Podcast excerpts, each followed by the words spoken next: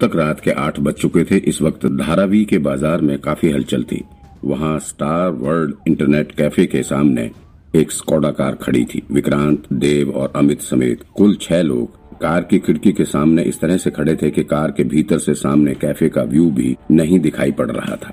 इस वक्त कार के भीतर आगे वाली सीट पर दो यंग ऑफिसर सूट पहने बैठे हुए थे। वो दोनों पुलिस वाले मुंबई के ही वर्ली थाने के थे।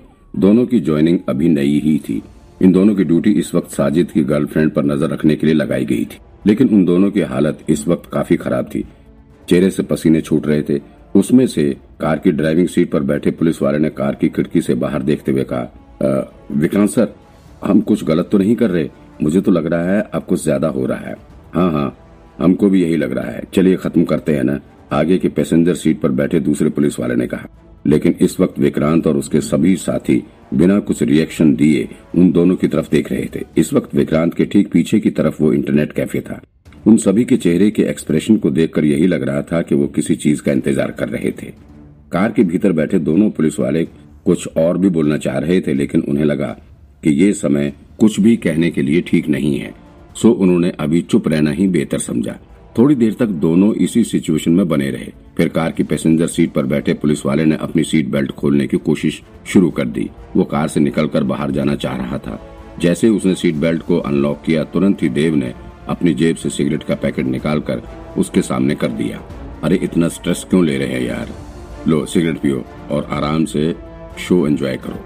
सर, हम लोगों के पास और भी तो रास्ते हैं। ये सही नहीं है। बाद में सीनियर्स को क्या जवाब देंगे?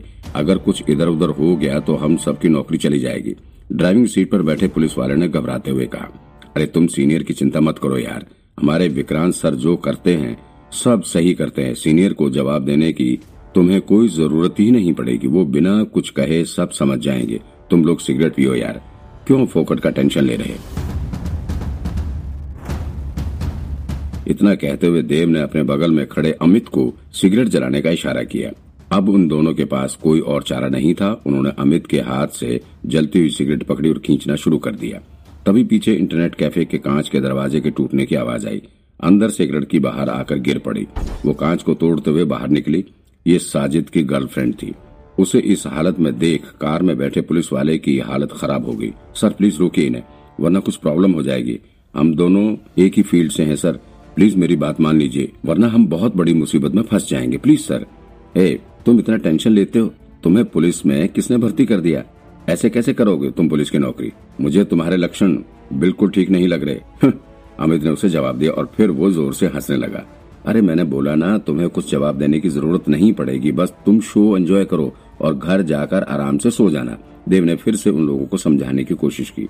तभी कैफ़े के दरवाजे से तीन चार आदमी हाथ में हॉकी स्टिक लिए हुए बाहर निकले। उनमें से एक का बाल सुर्ख लाल रंग में था। उसका नाम सरताज आलम था। ये वही आदमी था जो पहले मार्केट वालों की तरफ़ से विक्रांत के पास हरजाना वसूलने के लिए भेजा गया था और फिर विक्रांत ने इसे पीटा भी था।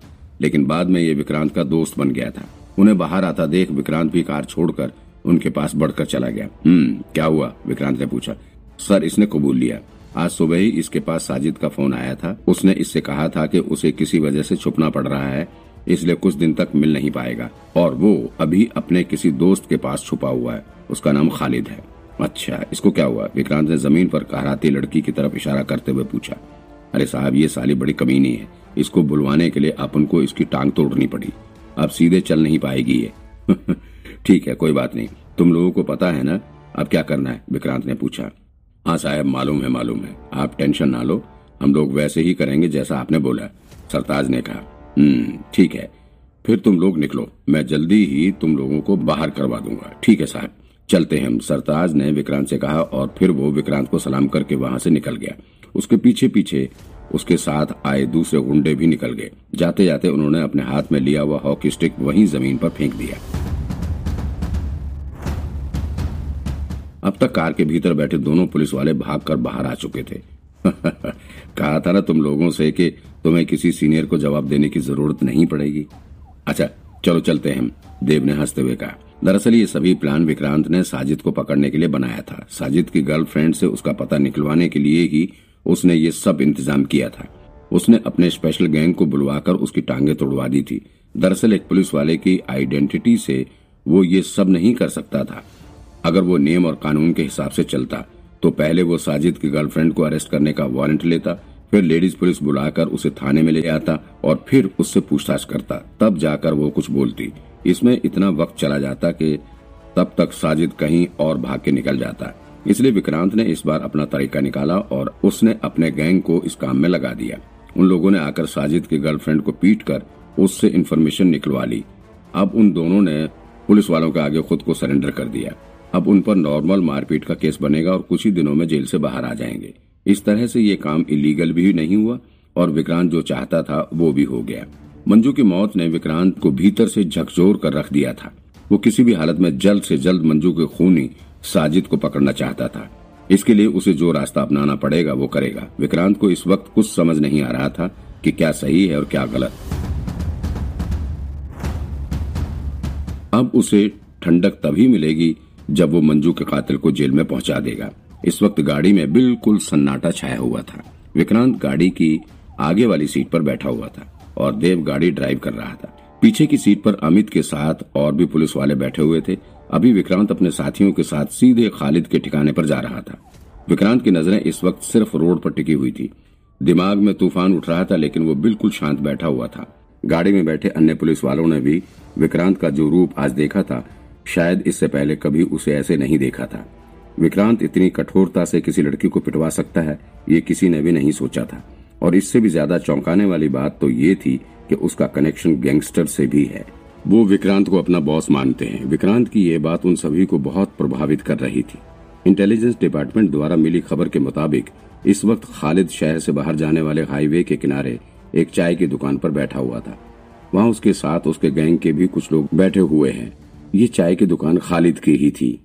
रिकॉर्ड के अनुसार ये खालिद बहुत ही खतरनाक आदमी है, इसका अंडरवर्ल्ड कनेक्शन भी है, इसलिए बाकी पुलिस वाले उसके पास जाने से थोड़ा डर रहे थे। लेकिन विक्रांत ने ठान लिया था कि कुछ भी हो जाए, वो मंजू के कातिल को बचकर जाने नहीं देगा। इसलिए वो निर्भीकता से उसके पास बढ़ा जा रहा था।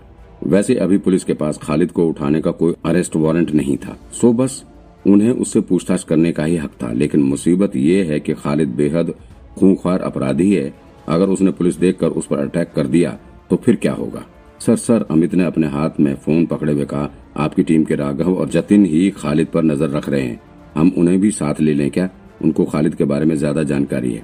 बेशक इस वक्त अमित थोड़ा डरा हुआ था। वो इतने खूंखार अपराधी के पास यूँ बिना तैयारी के जाने से डर रहा था। इसीलिए वो इस तरह की बातें कर रहा था। लेकिन विक्रांत ने उसके सवाल का कोई जवाब नहीं दिया। वो चुपचाप गाड़ी के शीशे से बाहर देखता हुआ चला जा रहा था।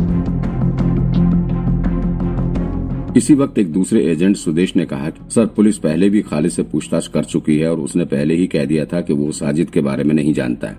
अब अगर उस बार भी मना कर देगा तो हम ज़बरदस्ती इतना कहते हुए सुदेश ध्यान से विक्रांत की तरफ़ देखने लग गया। अब जाकर विक्रांत ने अपनी चुप्पी तोड़ी। तुम लोगों में से किसी के पास गन है? विक्रांत का ये सवाल सुन गाड़ी में बैठे सभी पुलिस वाले सख्ते में आ गए। फिर देव ने कुछ देर तक सोचने के बाद अमित से पूछा, अमित, तुम आज अपनी गन नहीं लाए? कहा है तुम्हारी गन?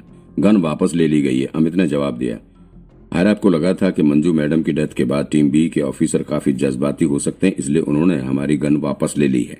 ठीक है ठीक है। देव ने तुरंत ही विक्रांत की तरफ़ देखते हुए कहा, जतिन और राघव को बुला लेते हैं, उनके पास ज़रूर गन होगी। विक्रांत ने हल्की सांस ली और फिर उन लोगों की तरफ़ देखते हुए बोला, एक बात बताओ, क्या तुम लोग सच में मंजू मैडम की मौत का बदला लेना चाहते हो? बिल्कुल लेना चाहते हैं, सर। इसमें कोई शक थोड़ी है? देव ने जवाब दिया हम्म। तो फिर क्या तुम लोग एक्शन लेने से डर रहे हो? विक्रांत ने नॉर्मली सवाल किया। नहीं नहीं सर, अगर ऐसा होता तो फिर हम आपके साथ यहाँ क्यों आते? देव ने जवाब दिया। तो फिर जो मैं कहने जा रहा हूँ, उसे ध्यान से सुनो। और जैसा मैं बताऊँगा, तुम लोगों को वैसा ही करना है। विक्रांत ने कहा, इस वक्त उसके दिमाग ने कुछ बड़ा प्लान चल रहा था। उसने बोला तो बहुत ही नॉर्मल शब्दों के साथ था, लेकिन गाड़ी में बैठे सभी पुलिस वालों को अंदाज़ा था कि विक्रांत कुछ बड़ा प्लान कर रहा है।